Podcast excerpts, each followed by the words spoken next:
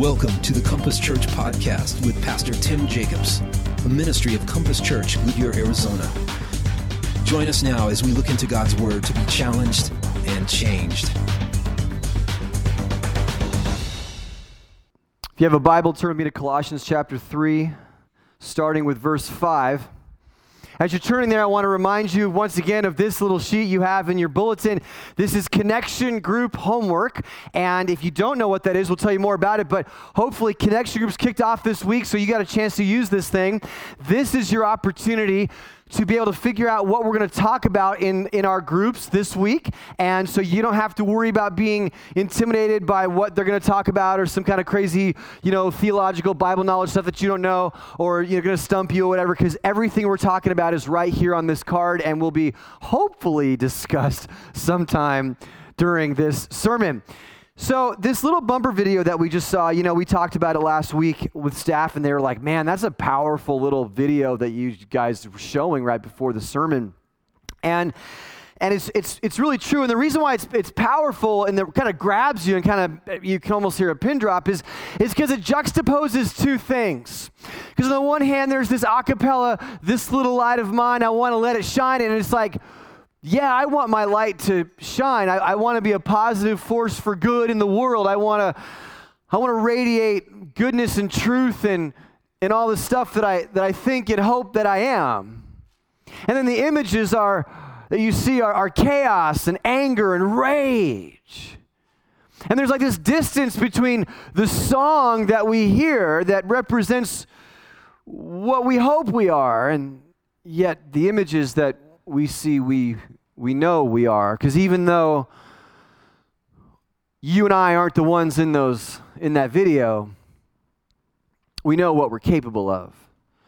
And we know what's going on inside our own hearts. And it's the distance between those two extremities that makes us uncomfortable we have a civility problem in our society, and it seems as though it's getting worse every day.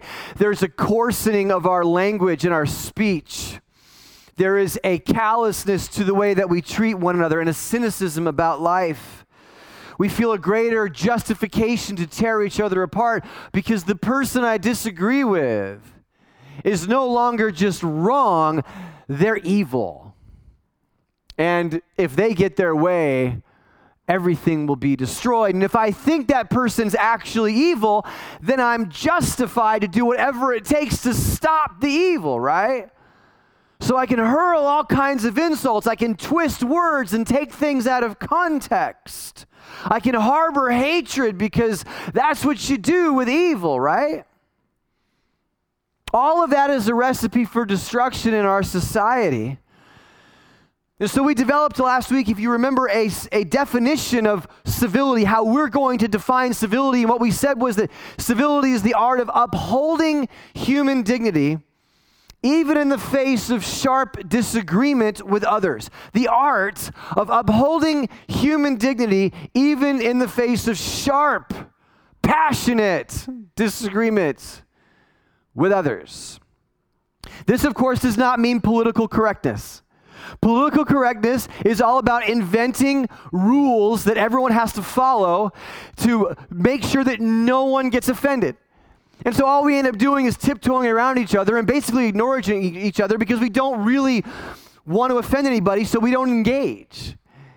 It's, it's pathetic, and what it's really all about is peacekeeping. Civility, on the other hand, is about peacemaking. Civility is the ability for you and I to run our beliefs up against one another, to have rigorous and robust debate that's passionate and opinionated, but yet done in an environment of respect for the dignity of the other person as a brother and a sister or a brother and a brother, however you want to do it, uh, to walking together towards truth. That's what it should be. But where does it start? How do we create a more civil society? Well, the answer, as we said last week, really begins and lies within us. And the reason it lies within us is because we are the cause of incivility. It starts with what comes up and out of, of, of this mouth and out of my actions. And so today, we're going to continue in our passage to focus on now some, some key areas that produce a more uncivil society and how we restrain those things or at least begin to bring those things under control in our own lives. And you might be surprised at, at some of the things that he talks about, and yet at the same time, understanding that all of this is very behavioral. Spirituality, your, your, spiritual maturity is not just your level of Bible knowledge or what you think about God or how many times you come to church. Your spiritual maturity is absolutely measured by how you treat the people around you, especially those closest to you.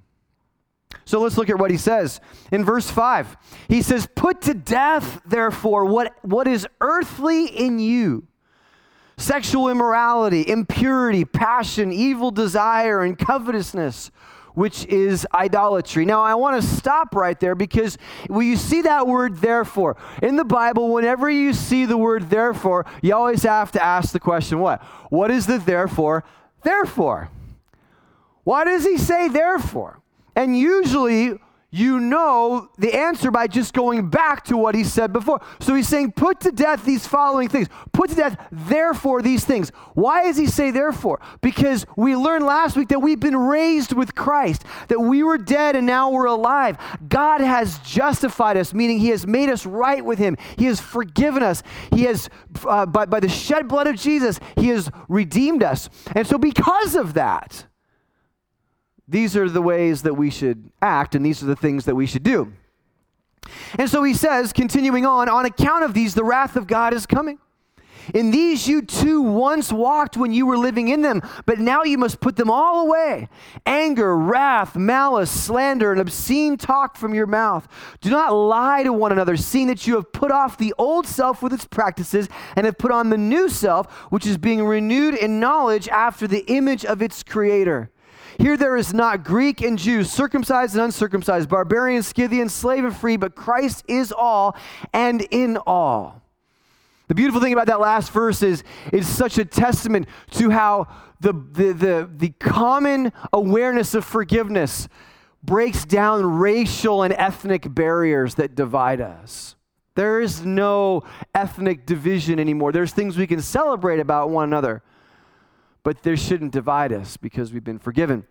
So, anyway, let's look at what he, has, he says in this passage. He starts off by listing a bunch of words that really all, at the beginning, all have to do with sexuality. I mean, even when he talks about passion, what that really means is lust. And so our sexual behavior, desires, lust, everything else. And so he says that, and then he moves on to issues revolving anger and malice and hatred and all that kind of stuff. So really, there's two kind of ideas it boils down to lust and anger. And if we can understand the effect that these things have on our lives, then we may be able to become people who can who can live as though we've actually been forgiven, live that we've been called righteous, live as God has intended us to live. And we may actually have a more civil society. So you may ask yourself the question, what does lust have to do? What does sexual immorality have to do with, with civility? Why would we bring that into the equation? Isn't it just about being nicer to people? Because there's all kinds of people that are nice to people and are civil to people, but they're not necessarily sexually moral people. What does that have to do with anything? Well, you have to understand, it's really important to see this is a very interesting pattern that's traced all throughout Scripture. Not only is it in Colossians, but it's in Romans, chapter 1 in particular. When Paul outlines, like, how does a society going from, go from functioning pretty well to completely deteriorating and falling apart? And he says it really, what happens is it can, it can unravel from the inside out. And it starts when people remove their knowledge of God. When they distance themselves from God, when they kind of lose their anchoring from God, they begin to compromise their sexuality sexuality, they begin to kind of loosen their sexual standards and they begin to do all kinds of things which result in bitterness, in brokenness, in messed up relationships, and all kinds of things. And those things begin to kind of poison the water of the culture. And as that happens, there's another step of bitterness and rage and anger and malice. And he goes on to list all kinds of things murder and, and everything else. And the worst kinds of things you can have in a society can be traced back to a progression that begins with kind of saying, saying, you know, we don't really care about what God thinks, so we become more sexually kind of liberal, and then that creates a society that's coarse and corrupt and bitter. Jesus himself, when he talks about the Sermon on the Mount, the, been known as the greatest sermon ever preached, and he starts off by really saying, guys, there's two qualities, two pathologies that infect, if you don't get these things under control in your life, you cannot live the life that God desires. And they basically boils down to lust and to anger. And so we have to understand that these two forces are always trying to control us in one way or another. And the more that we let them, the more incapable we become of civility. That's really important. The more lust controls you and the more anger controls you, the less capable you are of being a person who can contribute to a civil society because you become blind to the needs of others because you are so incredibly absorbed with the desires that are overtaking you. You can't even see what the other person around you needs. And so, if we're going to look at this, we really kind of have to come to grips with this thought that civility in society on a macro level needs to start at the micro level with us in our own circle. Civility starts in your own circle.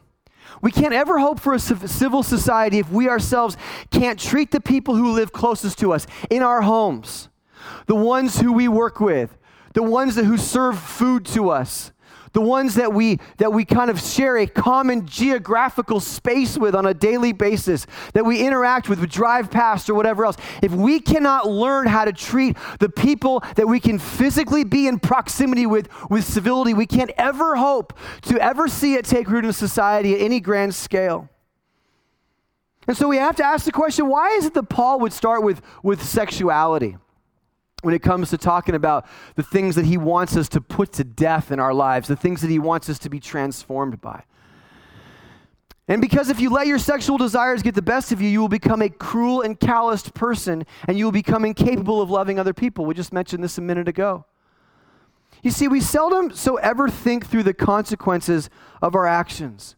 We love to talk about our rights, but we never really think about our responsibilities. And so you start thinking about the things that I do and how they impact other people. You know, you might say something like, let's take something kind of innocuous as like, you know, go for some guy, he says, hey, I'm going to go to a strip club, right? So he goes to some strip club. He says, why is that wrong? I mean, after all, I'm not physically touching the girl. There's no contact, so there's no consequence. There's no relationship going on. I'm just going to a bar, having a few drinks, and watching these girls strip. So going to strip joint, how, how is that, if you're going to call that sexually immoral, how is that contributing to an uncivil society? But have you ever thought about it from the perspective of the stripper? In other words, here's a girl who was created in the image of God, who is somebody's daughter, God's daughter, if no one else. And no matter whether she ever realizes this or thinks about this or cares or has ever thought about it in her life, she was not meant or intended or created to be someone who slithers up and down a pole in front of a bunch of strangers who have no investment in her, who have no care or concern for her welfare, just so they can simply get off by watching her. She was never intended for that purpose when God knit her together in her mother's womb, when God knew her before the beginning of the universe, when God made her in his holy image. He never intended for her to live that kind of a life. But the fact is that she's doing what she's doing because no one gave her a reason not to. Whether it was a father or any other figure in her life, no one said, Listen, you're more than that. It doesn't matter if you can make more money doing that than waiting tables. It, your, your dignity is worth more than money. No one put that in her, so she came to a point where she said, I have no reason not to do this.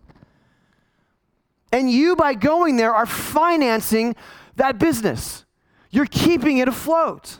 You're making it possible, and you're reinforcing in her mind the idea that, yes, this is what I'm supposed to do because it works. And we never think about how that might degrade the soul of that person. We merely take advantage of the fact that that's where she is. And so her own depravity, her own um, misunderstanding of who she is in the eyes of God, you now have profited on yourself, but you say, oh, it doesn't matter. I'm not hurting anybody. Why? Because you're incapable of understanding how your actions impact other people when lust seizes you. Take, for example, another example would be an extramarital affair. If you are tempted, if a person is tempted to have an extramarital affair, do they ever think about how that might impact the spouse of the person that they want to have the affair with? And they might say, well, you know, he he doesn't care about her. She she doesn't she can't she doesn't have any ability to meet his needs like I could. But who are you to say that? And why is that relevant? Why is that relevant at all? This is a this is a holy union that God has put together. And you're exploiting the fact that they're having problems or having distance from each other, and you're using that as an excuse for you to get something that you want. And what about the children that would be involved in such a situation? What are you asking them to absorb? What are you asking them to deal with? The fact that their mother or their father cheated on their, their on their spouse? And now what happens? There's a divorce and the and they go, well, shoot, you know, that becomes their life story. They go, everything was going along fine, and then dad cheated on mom, and then, you know, we had to sell the house, and I had to go to a different school, and all my, lost all my friends, and now Christmas sucks, and all the other holidays suck, and I don't know what's going on, and, and he's mad, and, and there's some other dude in the, and, and it's just, it's chaos. Because of you. Because you said two consenting adults can do whatever they want. You see, now the reason, the reason, see, the reason we bring this up is because for Paul, these kinds of, the, the, the, idea of holiness is behavioral. And it, and it has to be to the place where I think to myself, what are the second and third order consequences of my decisions? And, and how this, this, I, this desire that I have, what is the consequence that it may have on people that I can't even think about yet? How am I, how wide of a net and long of a shadow is being cast on people, potentially for generations. And I'm not saying that God can't heal that and forgive. No, that's not the point of this. We, we, we know we talk about grace all the time. I'm not here to pound people for making, you know, uh, bad and sinful decisions. We know that God rescues us from all that, but that's not the point. The point is looking forward now as we continue on in our lives, we have to ask ourselves, what are we contributing to the world around us? And we think, oh, it's no big deal. It doesn't matter because it doesn't hurt me even when he talks about these kinds of things, all these different various kind of um, adjectives, we even look at at um, premarital sex. You know, for you younger people or you unmarried people, you say, well, what's the big deal? You know, guys, you're going to sleep with your girlfriend. You say, well, we're in love. That's fine. But if you do that, understand you're, you're, you're exposing her to potential pregnancy. So she could potentially be a single mom because there's no guarantees you're going to marry her.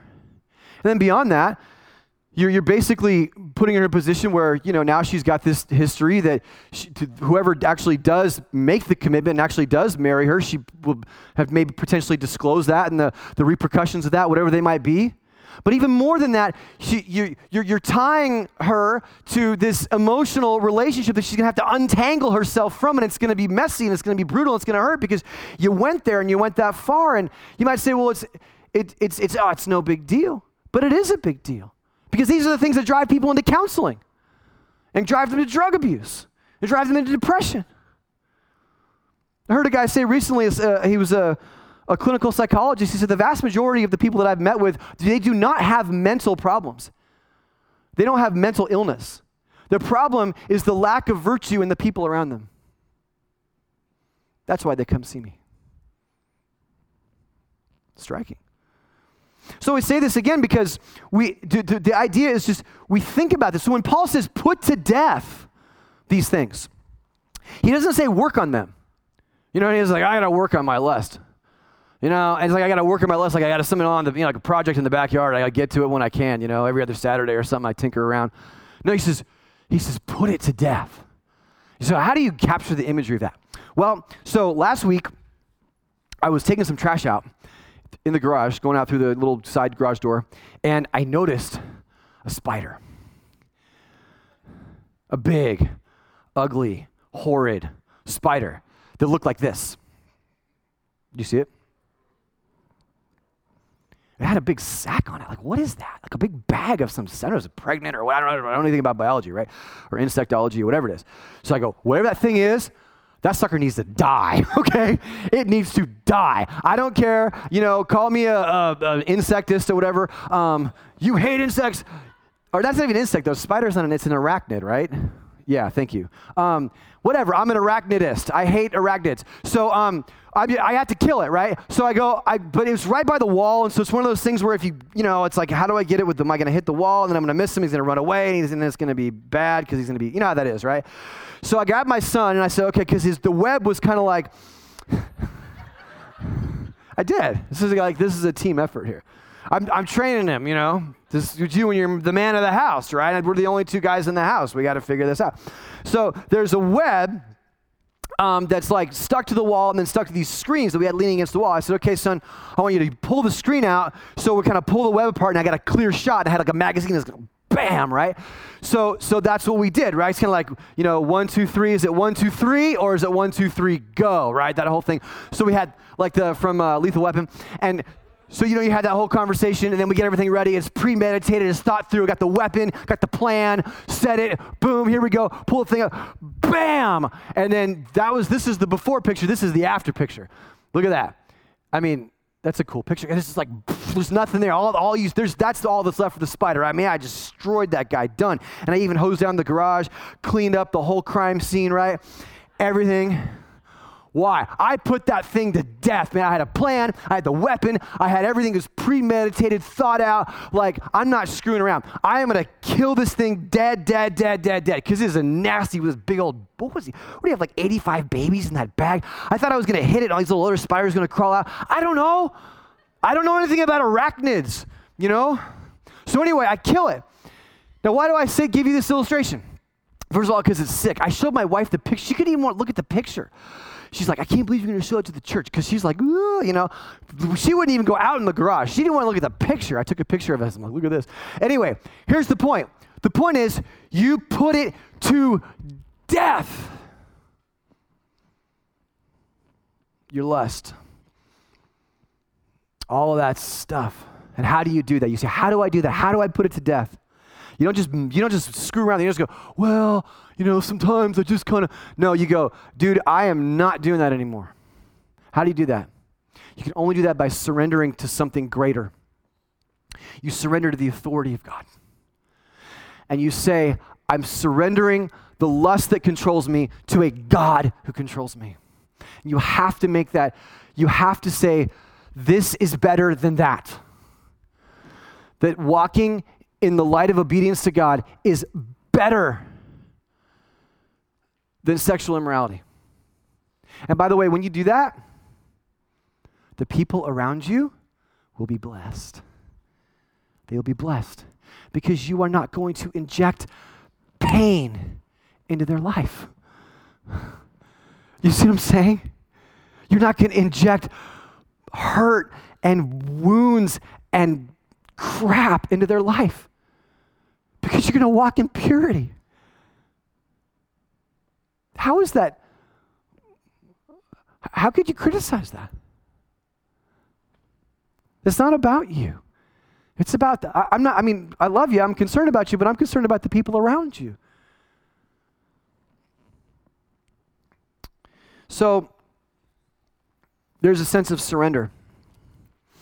Civility starts in here with my most basic desires, but then he continues on. He says, "But now you must put them all away." And when he says "put them all away," it, it is uh, the phrase is kind of like um, take take it off like a shirt, like a dirty shirt, off like a dirty shirt.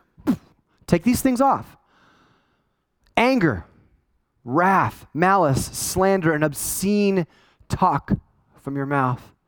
Do not lie to one another, seeing that you have put off the old self with its practices and have put on the new self, which is being renewed in knowledge after the image of its creator. This is so fascinating because its anger is something we wear like a shirt. It fits us. It's like somebody that you know they always wear the same clothes, you know, and you, you can say this like, oh, this guy always wears the same shirt like every other day, you know, and um, and it just the, after a while the shirt just kind of starts to fit you. And so anger becomes something that when you when you sit in it for so long it just becomes a part of you. And paul says it's time to get rid of that thing. Take that sucker off. Burn it. Throw it away.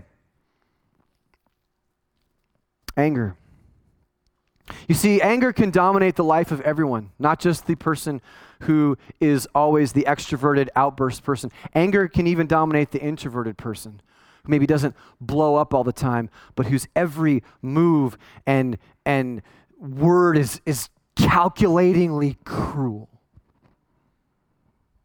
and cynical. Dallas Willard, great Christian philosopher who sadly uh, passed away, I think, last year. Dallas Willard says anger at its core is the will to harm. So I may not actually harm you when I'm angry, but I want to. I want to cut you down. I want to make what I think is wrong right. And if I could, then I would. We get angry when our goals and expectations are blocked. That's what makes us angry. So the food should have been here in less than 10 minutes. And I was supposed to make every green light from here to Glendale. That was supposed to happen. And it didn't happen. And because of that, my will was not done. My will was crossed. And that produces a reaction to me because my expectation was not met. No one complimented me on my hair.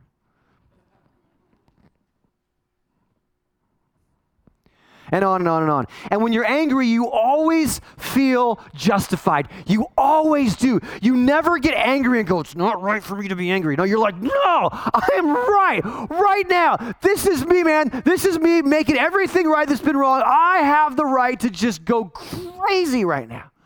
Nobody ever thinks in the moment of anger that their anger is unjustified.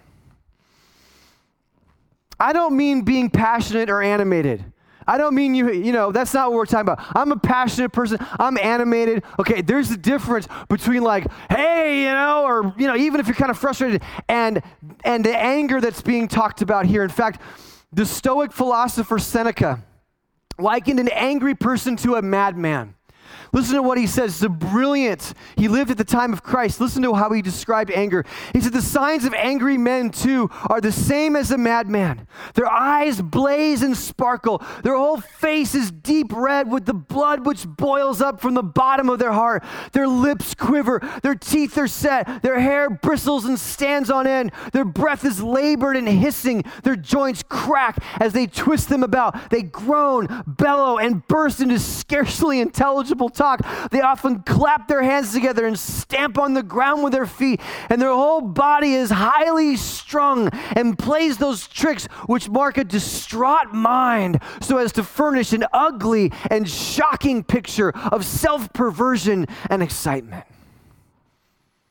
It's pretty good. There's no difference when you are angry between you and a lunatic. They are one and the same as far as he is concerned. You could not tell who was who. All of this leads to malice and slander, and of course, obscene talk. Obscene talk. Swearing and contemptuous words. You know, we could talk forever about this, and, and it's such an interesting issue in our society right now because nobody really seems to care as much. But let's just, let's just bat this around for a little bit. Let's just take, for example, everybody's favorite word, the F word which I actually saw it stitched on a pillow a couple days ago. I kid you not. I mean, when I was growing up, you had Bible verses stitched on a pillow at your grandma's house. I saw it stitched on a pillow at this little uh, kind of um, boutique store that I was walking past. Like, seriously, you could buy this and put it on your bed. It's kind of bizarre. But anyway, pretty much as a general rule, you can understand that people use the F word when they, they don't have the capability of articulating their thoughts at that given moment. They don't know what to say at that moment, so that word comes out as a filler. So, thus, it takes longer for a person to say a given sentence because every other second they inject that word in between. So what should take you 10 seconds to say takes you 20 seconds today because you've doubled the amount of words that you said because you don't have the, you, you're not under you're not capable of uttering a word with clarity of thought so you inject that word in there. So it's an indication that you do not know or you are not in control of either your thinking or you are also not in control of your emotions because it's a word of expression that, that gets out something that you can't really put into words. You say it and it's contemptuous at its core. It really is a, a type of verbal incontinence, is really what it is. It just leaks out. It does. And you might say, well, how, how, why is it so bad? What's the big deal? It's not a big deal for me to say. Try going a day without saying it, those of you who do, as part of your vocabulary. Try going a day without saying it and see how hard it is for you to communicate. My son and I were at a baseball game last week, and these two guys were sitting behind us. And I'm telling you, you know, and I'm not like a prudish guy or anything. And, you know, I mean, my son's old enough and whatever. But this, I was sitting there going, after a while, you're like, really? Like, this dude could not get through a sentence. I mean, he could be talking about his, his grandmother, you know? And he could not, it was like a word that he was attached to. And all it reveals is I don't, I don't have any control of my thoughts or my emotions. So it just spews out. I don't even know what I'm doing right now. But it comes up from a core so often of, of repressed or suppressed anger that's a constant low grade state. And you know, this whole anger thing is a big deal. And it really convicted me because you have to think about what you're asking the people in your life who are closest to you to absorb. You have to think about that, you guys. What am I asking the people who have committed themselves to me, who live in my home, who work with me? What am I asking the people who live in proximity with me to absorb? And I know that over the years, I've let circumstances of life, you know, being late or things aren't going well, you know, I've been here for 10 years, you know, seasons when things haven't been going well here, or maybe just things aren't going well in general, they're not meeting my expectations. And when that happens, I, because of my temperament and everything else, I just, I just feel the need to express my displeasure. And so it's not like I'm saying I'm, I'm, I'm angry necessarily at those people in my life, but they, they are like audience members of my performance. And I never asked, I've so seldom in my life, and I was looking at this passage, I, said, I gotta be honest, like, so seldom in my life have I really, I've really said, gosh, is it, is it really kind of a, a sad thing to have to be them at times? To have to have me in their life when I'm, when I'm, when I feel so justified because things didn't go the way I wanted them to. And so because of that, you need to, you need to sit there while I go off for five minutes about how everything is not right. I mean, it's kind of funny sometimes too. You know, like the other night, it's, it's, it's funny until it's directed at you, right? It's funny. It's almost like it's almost like being at the zoo and like watching an animal. It's like freaking out. You know, like that's interesting. But then if they're coming at you, it's a little scary. So the other night I was changing a light bulb in my laundry room, and uh, you know it's one of these fixtures where there's a little, little nut and you have to unscrew it, but then like the whole thing kind of comes down. And, and so, you know, I, I'd done this a bunch of times. So I pull the thing down and I change the light bulb. And then as I'm standing on the ladder, you know, I got this thing and I'm, and I'm, I'm trying to thread the, the nut back over to get it so it, it will support the, the little fixture that's on there. So I'm threading and it won't thread. And so I'm like turning it and turning it, turning it. I'm like, man, like what? I got the thing off and what is wrong? So, so here I'm in the laundry room and I begin to verbalize my displeasure with the person who invented the light fixture. Not me. It's the guy that made it. And I'm in my mind, I'm going, dude, this guy, I know he's like, he invented this thing, and he probably went, wow, look at me, I'm so smart. And he's like convinced all these people to make 10 million of them and put them in housing tracts all over Arizona. And he's probably off somewhere with his Benz and his Rolls Royce and his little martini, and he's smiling, he's laughing, ha ha, you know, life is great. And he doesn't know that he's screwed the masses, right? Me, you know, and he doesn't know what he's done to me. It's like if I, he was just standing here, I would look at him and say, man, your invention is a failure, and you are a failure because this is the best thing you thought you did and it doesn't work. And I'm thinking, and I'm, I'm not thinking this, I'm saying this, right? I'm like, what is wrong with the people that make this stuff? And I'm trying to turn this thing, right? And I'm going, and finally, of course, I get it after a long time, and I thread this thing, it stays put, it's fine, and I come down, and there my wife is in the other room. And I walk in, and she's just looking at me. Who is this person that I married? The sad thing is, though, is she knows. She knows because we've been married for 19 years. Now, that's kind of a funny ha story, but you know, the truth of the matter is like, it's like my wife can be sitting on a, it's like she's sitting on a nice island, you know, on a beach with a nice little pina colada and a little magazine or something. And here comes Hurricane Tim, right? You know, and I'm knocking over the cabanas and I'm like wrecking the beach and, and blowing the trees down, and then I just roll on out of there, right? And I'm rolling on out, and then there she is stuck there, like, you know, her hat's gone, sand in the in the drink, in her little drink, and you know, whatever, everything's wrecked and messed up. But I'm I'm fine now. I just and, and it's like and, it, and honestly, like I sit there and go, that's a problem. And I'm not saying that anger is always wrong. There are times when it was right. But let me tell you, I heard, again, I was watching something that Dallas Willard was talking about, and it absolutely, it absolutely threw me against the wall. He said this He said, Everything you can do with anger, you can do better without it. Everything you can do with anger, you can do better without it. You can discipline your kids better without anger than with. Even warfare. You can do better without anger, even in the middle of warfare. You know, the things you do in warfare out of anger can land you in Leavenworth. People lose control of their emotions and they feel justified in the moment. There's a guy named Tim Larkin wrote a book called When Violence is the Answer. And he talked about times when he says only in in in when your life is in actual immediate mortal danger should you exercise violence against someone else. But then when you do you better basically be ready to completely immobilize them. And it's not as hard as you think and he has all this he's like an expert in like killing people basically or at least immobilizing them. But one of the points he makes is what people misunderstand is they there's so many good people in prison right now. Because they were in a bar and and somebody hit him in the shoulder and they let their anger get the best of them and they thought it was no big deal if the fight was consensual. And they injured the other person or killed the other person. And now they're spending 15 years in jail. He says well you don't know the law. And he, he talked about how violence in the vast majority of situations is not only unnecessary but is very illegal. So paul says take it off like a dirty shirt. It doesn't fit you anymore and you know, the truth, truth of the matter is, some of us walk around like a tinderbox. And you know those people, right? Maybe you live with one of them. Maybe you are one of them. And you walk around like a tinderbox, and at any moment, you could blow up.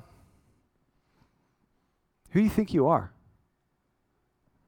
You're making life a living hell to the people around you. And I know it's because you feel like you deserve it, because you've been hurt so bad. See, when you know what anger is, all anger really is, is, is a reaction against God because you can't control everything, but He can. So the problems in your life ultimately are God's fault because He let them happen. And your anger is basically you're, expl- you're expressing your displeasure with what God has done or what He's allowed to do. So you walk around like a little child, all angry because there's things you can't control that have happened to you. And I'm not saying there's not painful things that, that, that, that, of course, hurt us emotionally, but you know what I'm talking about. I'm talking about the person that walks around and everybody has to walk around eggshells in them because they're justified because somehow their life is worse than everybody else. And you know what? It sows nothing but disaster in the lives of the people around them. And the way you get rid of it is by surrendering yourself to the will of God. And it doesn't mean that you don't try to change things, but you do so without anger. You actually try to live your life without anger. And that and you go, well, how do I get anything done? You need to change the whole way that you communicate. It is possible. So if the food comes late and they got your order wrong and you're hungry and you don't have much time, God knew that was going to happen. God knew it was going to happen, and He allowed it to happen to you. He allowed it to happen. He allowed the server to get the, and the cook and everybody get the order wrong and bring it late, even though you're hungry and you're busy and you don't have time. He's watching. He's, he, he allowed the whole thing to happen.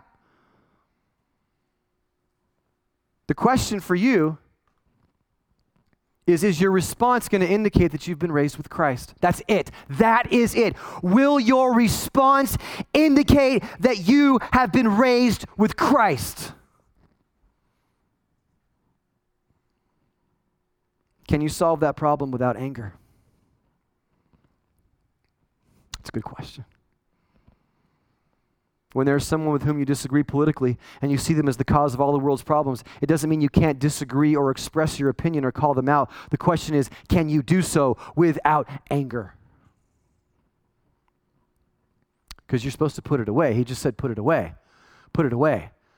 But I, I don't know how to do that. M- me too. You know? I'll tell you that I've not been this convicted over a message that I've preached in at least a, probably a year. Because I think about the angst that I've got. And, and, and it's, again, like I said, it's not like I'm this like abusive but I run hot. You know what I'm saying? Like the red line, I'm just go, go, go, go, go, right? And so I just, like I'm moving and everything else. And it's just like, it, I guess when I read this it, and we talk about civility and it hit me, and we talk about civility being, being starting with the people closest to me. And, and my, you know, I mean, again, it's just like I have to step back and go, wait a second holy cow, like as, as, a, man, as a pastor, as a dad, as a husband, as a, as a, as a father, what am I asking the people around me to absorb? Goes again. I don't get it. Something's not right. When my goal has been blocked, how it creates a sense of righteous indignation so I feel justified in my actions. And you see, this is so crazy because you never stop growing as a Christian. And, and I'm telling you, you just keep, you stay on the path, and then once in a while you sit there and you go, you know, I really have been called into a radical life. I really have been called into a radical life that demands from me something I, I, just, I just never thought I would be ever able to do, or maybe things I never even realized in my life. You see, to surrender yourself to the will of the Father, which is all is really all that is, is the same thing that Jesus did. So when Jesus asks you to follow him, he's saying, surrender your will to the Father the way I've surrendered the will to the Father, my will to the Father. The way to put lust to death and to take off anger like a dirty shirt is to surrender it to a greater authority. You have to surrender it to a greater authority. And that may sound weak. Some of you may think, well, that sounds weak to surrender. You know, I surrender. But it's not. I'll tell you why. I'll give you an example. The 300 Spartans that famously went on a suicide mission to hold back the Persians at the Battle of Thermopylae like 486 BC, I think. And they made the movie about it, and it's kind of a legendary thing. And anybody that kind of knows military history will, will know about this story. These guys, these crack troops that went out and they knew what they were getting into, and they held off the Persians for this amazing amount of time. And the Persians saw the bravery of the Spartans, and it really kind of changed the trajectory of, of that whole conflict between, you know, West and East in a lot of ways. But if you go to the, the battlefield, there is an inscription that simply says, Tell the Spartans, all who pass by, that here, obedient to their laws, we lie. And the idea is that they didn't surrender to fear, but they obeyed the laws of courage and of sacrifice. They didn't obey the laws of self preservation and fear and individualism, but they obeyed a different law. And it's in that obedience that made them strong and successful. That's what it means to surrender. They surrendered themselves to a different set of laws. And, and really, that's what the Christian life is, you guys. It's just saying, I, am going to live by a set of laws no matter what. Either I'm going to live in a cesspool of lust and anger throughout the course of my life that I will try to keep under control so I can maintain my job and not be seen as a pervert or a psychopath to the people around me, which is what most people really do. They just kind of guard the edges so they can get through life in a somewhat successful way. But they let these two things dominate them throughout the course of their life, which is why the Bible identifies them in so many different aspects. You can obey those, you can basically obey those laws and just have a nice sled run all the way straight into hell. This is just where you can, what you can do. Or you can say, No, I'm, I'm, I'm done with that. God, you're bigger than my rights. you're bigger than all the things I'm owed. You're bigger than all the victimization that I feel. God, can I live my life without anger? Can I crucify lust?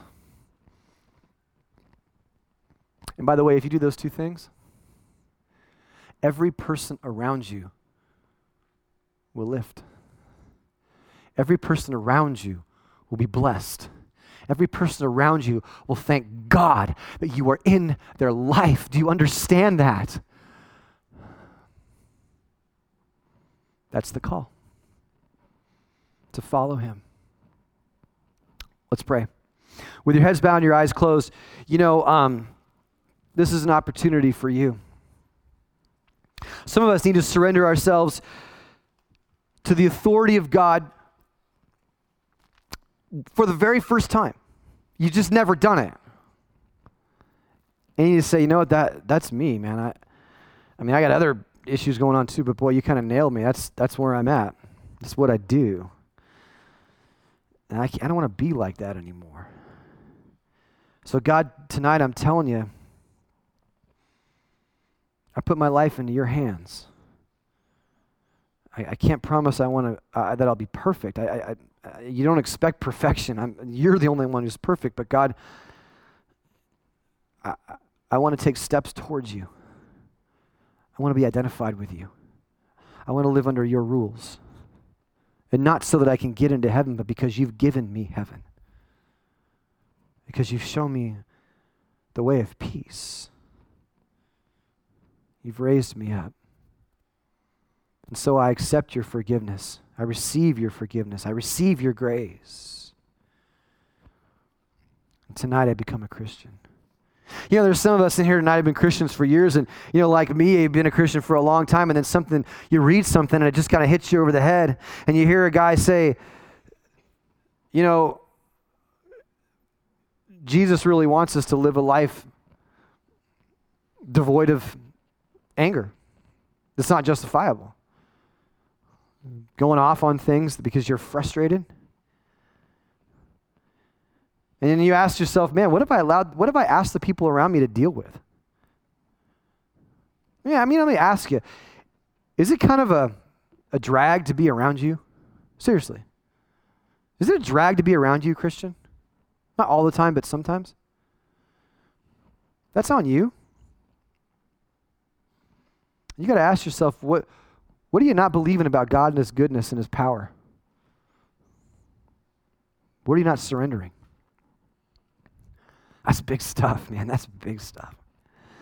So, God, we are um, we're grateful that you open our eyes and you show us what we need to see so we can live as we've been made to live. In Jesus' name, amen.